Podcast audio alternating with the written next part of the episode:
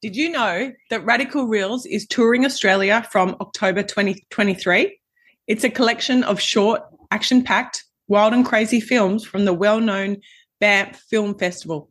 Three out of eight short films are snow films. Tour dates and locations are found easily on the website radicalreels.com.au. Check it out.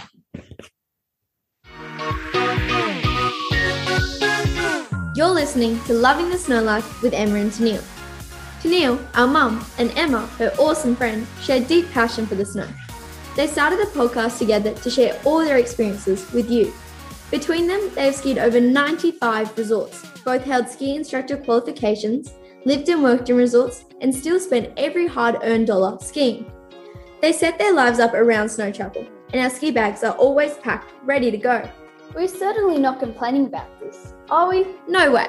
And even better, we get to share all the experiences. Hi, Tennille, how are you going? I'm good, Em. How are you doing? Excellent. Thank you. Now, you went today to our um, a ski industry event, and the topic was, in a nutshell, looking at North American tourism and why people are making decisions about where to travel and why. I would love to hear a bit more about that, and and then I guess we'd like to open it up to hearing about our from hearing from our listeners and and their movement. So let's start with you. Yeah, yeah, yeah, yeah. It was really interesting today. I wasn't expecting for it to be this type of forum, but it was a really good forum. I was in the room with um majority of the ski wholesalers, I guess, um, for a, a North American state. and then I was in the room also with Australian sellers that sell to the um, Australian clients, you know, and it was really interesting because we were just having a talk about why people are probably not going to North America to ski and they're choosing Japan. Um, and then Europe is a little bit hot as well. So um, the kind of the feedback in the room was that their airfares were way too high, which is kind of no news now because of Qantas and it's in ACCC at the moment. But I didn't realize how deep we were getting dogged until these people in the room were actually talking about seat pricing. Like there were there's certain types of seats that you can buy as a travel agent. And some airlines were only releasing certain seats, the most expensive seats. Um, and then the the the um, less expensive seats weren't getting released to the general travel agent. So that was really interesting for me to find out. I didn't know that. So that Qantas was going that far involved into kind of rorting the Australian public. so it'll be seriously interesting, the ACCC, I think. Um, mm-hmm. But also the feedback. So, so let just yeah, clarify. Yeah. That is um, allegation Oh, so absolutely an allegation. We'll see at the moment. So yeah, it's sorry. just an allegation. Yeah. Yeah. yeah. Yeah, absolutely clarify that. Um, it is definitely an allegation by uh, people within the industry, the wider industry of travel agents, not just snow travel agents, but kind of the wider industry. Um, yeah. yeah. It and all- the ACCC for overseas listeners is our, I guess, consumer watchdog that yeah. we're holding Qantas to account that in the media at the moment, the story is that um, you know our big Australia's biggest uh, airline car- carrier, while everybody's in great financial difficulty during COVID, they're cleaning up financially, and out and the head was is like finan- really financially cleaned up, and he's being held to uh, held to account, which is great. Yeah, but he's taken his money and run. But anyway, that's a whole nother story. but yes, um, but that was one of the big things was airfares because post pandemic airfares were you know you could get to north america for $1200 return now you're looking at peak times in january ski season is 3000 3000 mm. plus you know 4000 that's economy like mm-hmm. business is out of control it's $16000 i mean that's just for per person not for a family mm-hmm. so mm. that's elevated what used to be a trip for a family of four, $25,000 for a three week trip. It's now a 40, 40 plus thousand dollar trip. So mm. that that's probably the biggest stop of the going to North America. And also everyone did so well accommodation wise the year and a half and the year and the year after the pandemic that they've just kind of kept those rates and it's like you can't keep those rates because people don't want to pay those rates for those hotels when they can go to Japan and get Tokyo thrown in and an excuse yeah. thrown in and not pay the rates which they know pre mm-hmm. were not that way. So we're not as expensive. Mm. Yeah. So I think they're the biggest things.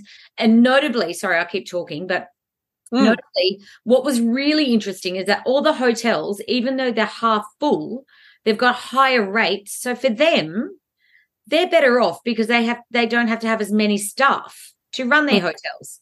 So it's kind of really mm. going to take a while for maybe the industry to come back to the standard that we were used to post pan pre pandemic because there's no staff.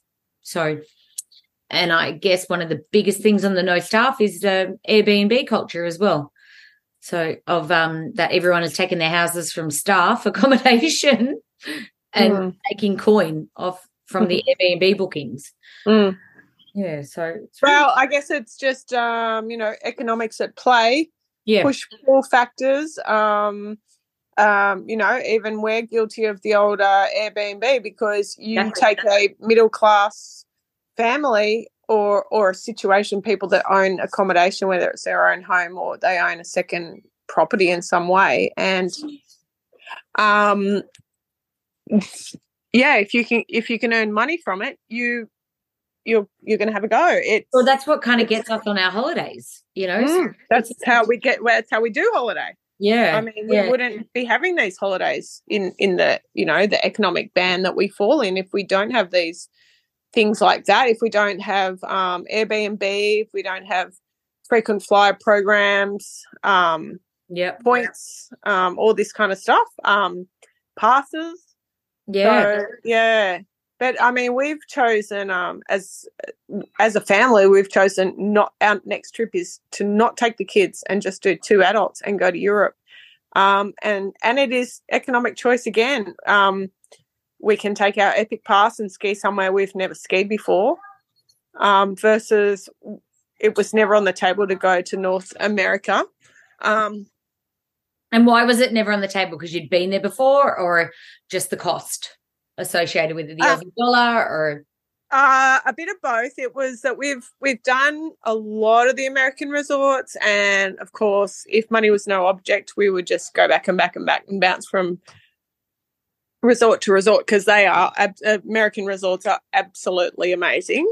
Yeah, absolutely amazing. But um, economics has said, well, okay, we've been to a lot of those ones. Let's go somewhere else where where is doable where where can we go? Let's what's on the Epic Pass? Yeah, um, we we literally have gone with the map, the Epic Pass map. We've got an episode on the Epic Pass and which which resorts are on which Epic Pass and which other passes because there's other passes as well. Um, and we've literally like got our finger and gone, let's go to that one. Yeah, yeah, exactly. Um, Do you think yeah, um, and also what the talk the talk from North American was there's no you know, no, they've never sold a city before to as a stopover. Whereas you go to Japan, you have a stopover and you get a bit of culture, you know, in Kyoto or Osaka mm-hmm. or t- Tokyo. Whereas that was kind of a bit of the feedback today is like, should they make their cities destinations? Because they're pretty amazing. Like Vancouver, I did Vancouver this year, never really done it. I stayed there for four days and wow, I loved it. My gosh, the Stanley mm-hmm. Park riding through mm. Stanley Park was incredible and just kind of being the food, Granville markets, like lots of little things that I've never really thought about a city stopover before and a ski holiday. Mm. Did you choose? Oh, that? they're gonna they're gonna have to come to the party with something like that because everybody's in the same boat. You and I are talking to people all the time. We were talking to a lot of people at the ski expo. Yeah. And Japan's on everyone's lips and and Europe and yeah, yeah. Uh, if anyone's um, skied overseas. They have skied North America. They've skied, you know, even your whistlers and everything. And people are people are keen to explore and get out there and yeah, you know, why why go to some of these places when they can go somewhere else for yeah i mean like do you think it's i mean for me who runs a ski tour company just for me feedback um you know i'm thinking about doing tours to sun valley because it's not a destination um, ski resort. It's a known ski resort and it's an amazing ski resort, but mm. it's not on an Epic or a Icon Pass mm-hmm.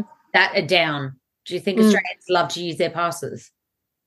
I think. Well, th- I think if I if I had all the money in the world, I wouldn't go to a pass place. Yeah. I wouldn't. I would dig deeper. I really would. I would just where on the pass. It's not denying that there's great. There is great resorts on these passes, but the Yeah. crowds. It's bringing the bulk. It's bringing the masses to these places. Um, if I didn't have to worry about money and I still wanted to ski, I would get off those passes and I would dig deep into these little, little lesser known off the pass places. And um, yeah. yeah. So I, I mean, humans are always looking for the next adventure, and when places get too saturated, it's what what's what's next. And I think the ski expo really surprised you and I. The amount of people coming up to us saying, "I've never gone to Japan. Where should we go?" Yeah. And we were we were on this Canada stall, and we were getting out the Japan maps, going, "What about here and here and here?" And um, you know, being in the industry events with the Japanese ski resort people, and you know, um, yeah. it is Japan is still hot for Australians. Yeah, and it's not just Hakuba and Niseko. It's like those Yeah. little tiny. Well, you did a you. We've got the your interview on your tour that you did with White um White Room Tours. You know, like they were amazing, and you went to tiny little resorts then. Well, what are considered not the mainstream. Yeah, So if we, I- it yeah, I think-? I think these North American resorts are really going to have to find ways to entice Australians because, uh, like you and I were saying today, like when I was, you know, 30 years ago or whatever, my dad went over with his friends to these North American resorts. So these Australians are three to four decades into going to them yeah, and visiting them and so and they're they're great and they're well known but people are looking for the next shiny bright and shiny object that's true. We talk about that often. the Mm. bright and shiny object, people want it. Yeah. Ju- so ju- you're going to have to i think canada does that really well where and especially your tours snow life tours like if you go to canada with snow life tours you know full well you're not just selling skiing but you're also selling ice hockey you're selling um the uh, uh, what do you call them dog sled is that the word Yeah. dog Yeah. sled um, and all those cultural things. You're very good at that. You're Yeah. very well aware what Australians Australians are looking for an entire holiday, and maybe these resorts. Let's just pluck the ones in I don't know Colorado or Utah. Um, they're going to really have to package those up to entice I think so. Over Yeah. I think so. I think just skiing isn't enough anymore, you know, because we are worldwide travelers. So, you know, if you go to Steamboat, you, I mean, they've just pumped in a shitload of money into Steamboat, which is awesome because I love that resort. But, Mm. um, that, you know, you kind of want the Wild West a little bit in Steamboat. And so they Yeah. need to play on that a little bit more, you know, like, which is, always- Yeah. And yeah, then- I think to go if we're using Steamboat's example, I think what we'd get, you know, if an Aussie came, if Aussie family came to, um, you know, the tourism thing and said, you know, I want to go to Steamboat, I want to have um, a horseback ride, I want to go to those thermal springs, I want to, you know, see some Wild West kind of stuff. Um, I want to do the, I don't know, some of those. Kind I want to see the local animals. That would that would really package it up well. I think that would be quite enticing yeah. because I we spent a month in Steamboat about probably about ten years ago, so we got to see dig deep into the culture of that particular area. And But I think still you know, Still there. yeah, yeah, but you need to package it up and put it in front of people's faces. I think.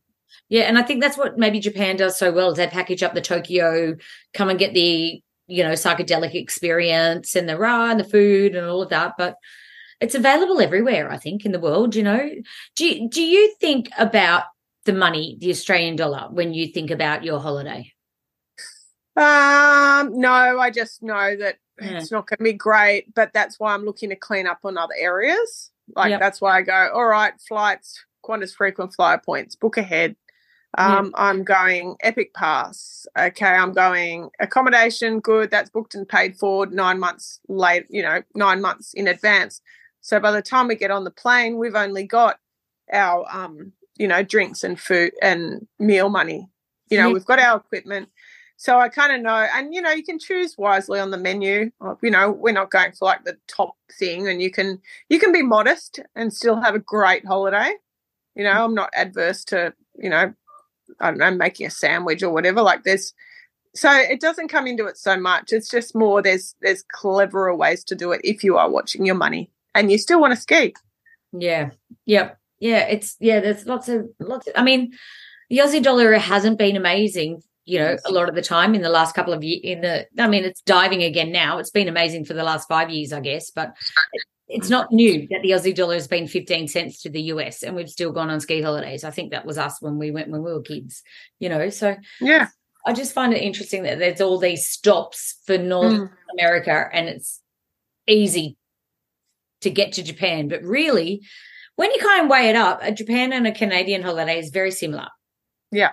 I book both. Very, very similar, isn't it? No, it is yeah. very similar because on the Canadian, like you're getting the pack. Like if I, you know, we would go to Canada and we would want to have the hockey. We would want to go and see the ice hockey. Yeah. We would want to do the Canadian sort of cultural stuff, which Canada does Canada does so well.